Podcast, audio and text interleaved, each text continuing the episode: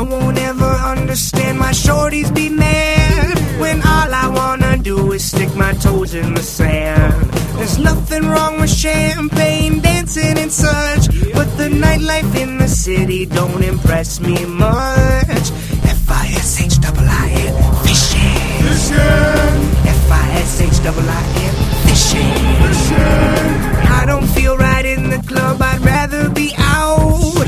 Sitting in my 14 catching some trout. The fishes all tremble at the thought of me. When I'm F I S H I N Paul Bunyan country. I expect the fall walleye bite is going to be good. It's not here yet, though, and this is usually a tough time to catch walleye. So the question is, what should we be fishing for when the walleyes aren't biting? We'll ask Dean Arnoldussen that question. And we have a question for the aquatic biologist as well. A bit of a defeatist question. It's all coming up. This is Fishin' Paul Bunyan Country.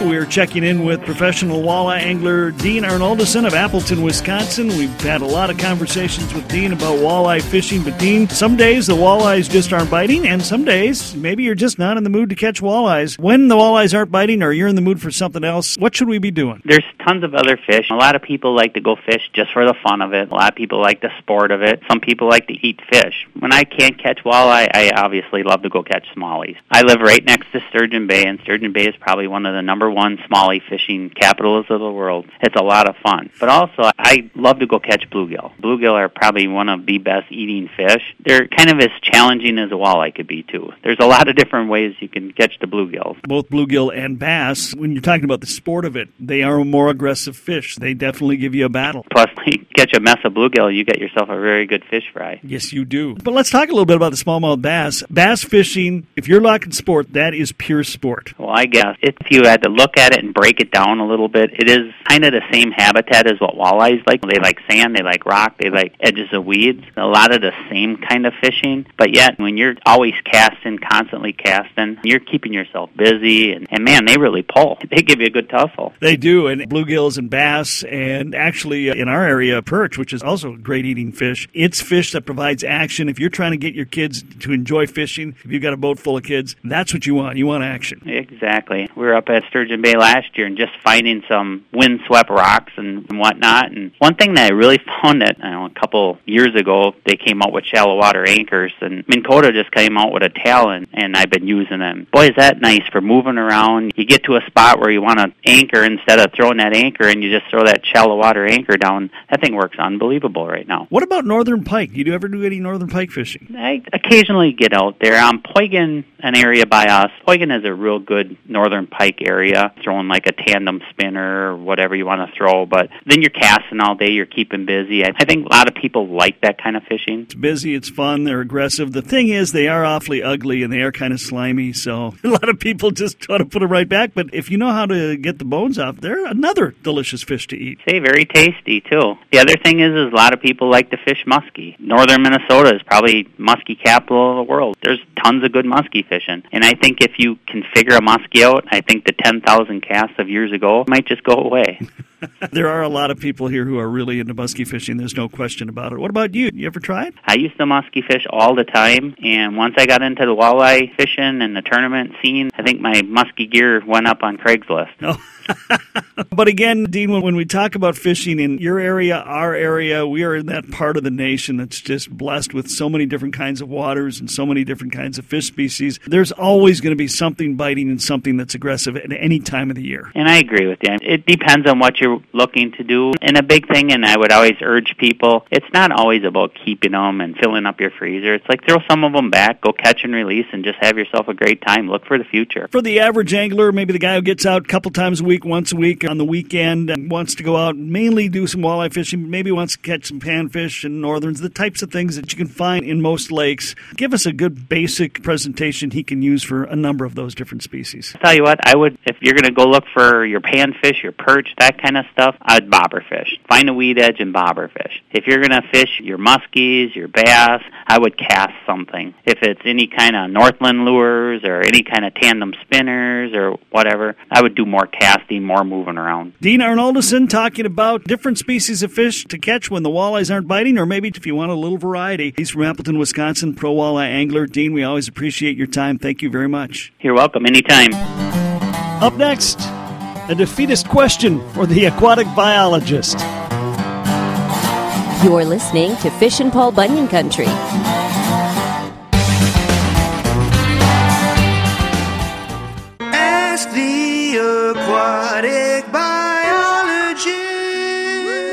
Time to once again ask the aquatic biologist, Dr. Andrew Hafs. And uh, Andy, your your students uh, show no mercy when Right. you ask them to come up with questions. They come up with some good ones. Um, this one is an interesting one. We've talked a lot about AIS, aquatic invasive species, over the years with you and many other people. Uh, the question the, the student posed why should the DNR keep spending money to stop the spread of invasive species even when the invasives are still spreading?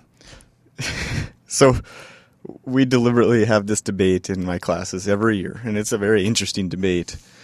Uh, you know, I was at a American Fisheries Society meeting one year when they, or it might have been the Leech Lake Advisory Council for their management plan down there, where the invasive species rep came in and they told us their their line, and I thought it was a good line, and it says.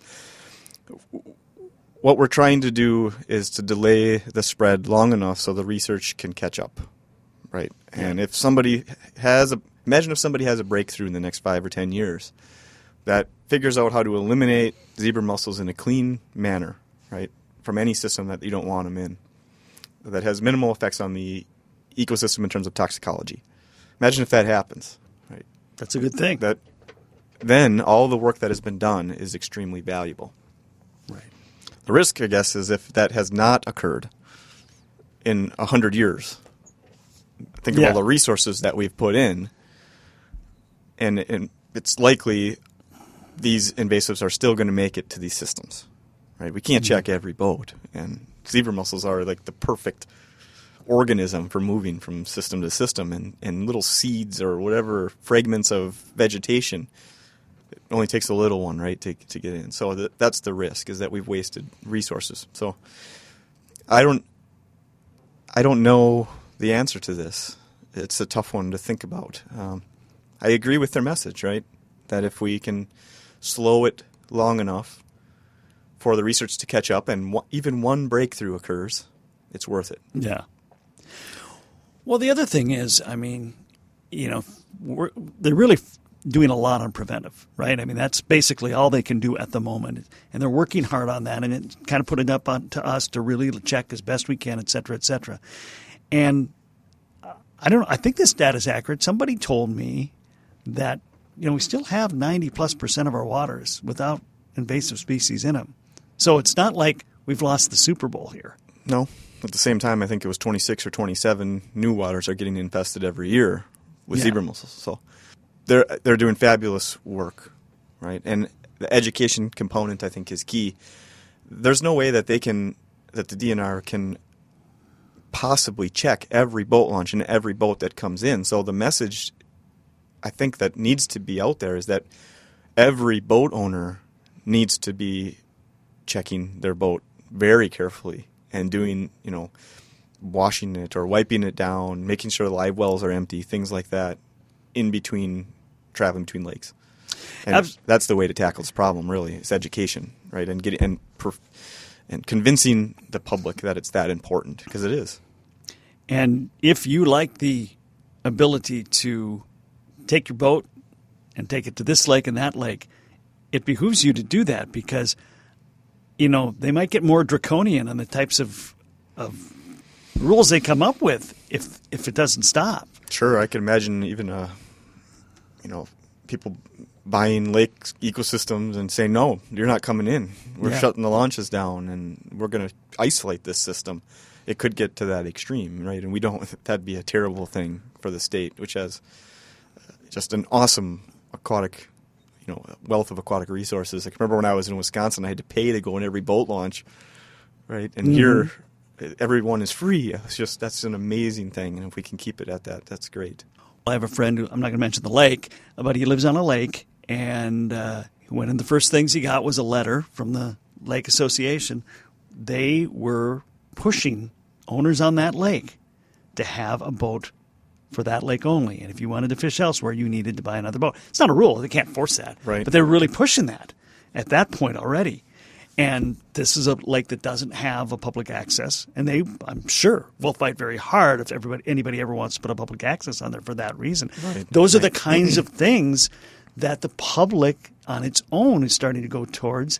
Lake owners are anyway, and you know if they have friends in the legislature, it there could be some nasty, really stifling rules coming down the pike if we can't get a handle on this. Yeah, and that's un- that's unfortunate. So hopefully we can get a handle on it because uh, the aquatic resources are owned by everyone, and Yeah. that's a great, great thing that we have in this country. So hopefully they stay that way. Y- You know, and, and one other aspect, I may have I may have actually talked to you about this a couple years ago. I did an interview with a guy um, who did a lot of fishing on Lake Erie, and he was talking about zebra mussels were the greatest thing that ever happened to Lake Erie. That was a filthy lake. I mean, that Yeah. was a polluted, awful lake, and yeah, they came in there and they they made that lake livable again for a lot of fish. So that that was an interesting take I had never heard before or since about about zebra mussels. Yeah, and one of the things that comes up in our debates in class too is that the time frame of what the way we think about things is very narrow, right? We're thinking about things even in terms of our lifespans, but that lake ecosystem over a thousand years, how is the zebra mussels going to respond, Sure. and what's going to happen is, is a you know, there's this huge pulse right at the beginning when they come in and nothing knows how to eat them. But what's going to happen in 200 years is a very interesting question that I don't think we have really good answers on right now. So, we have started to see a little bit of a ripple effect. I mean, I, even on Cass Lake, which has always been a clear lake, it's even clearer now. oh, for sure, right? And you got to go earlier in the morning and later at night. There's plenty of walleye still. That hasn't Right. changed. But when you can catch them, and, and Lake Winnie, uh, people used to catch them middle of the day at this spot, and the fish have dived deeper because the water's getting clearer. So there's some real, real time immediate effects that are starting to happen. for sure. Yep, that's a. I mean, there are do- well documented reports of water clarity increasing substantially when zebra mussels, for example, come into a lake, and how the de- the zooplankton populations can change when you get a spiny water flea or something like that in it. But uh, I always tell my class to try to think about what will happen in 300 years. So, right, yeah. is it going to be much clearer, or is something going to learn how to eat zebra mussels, or are we going to figure out, you know, so interesting to think about time scale in this debate as well. So.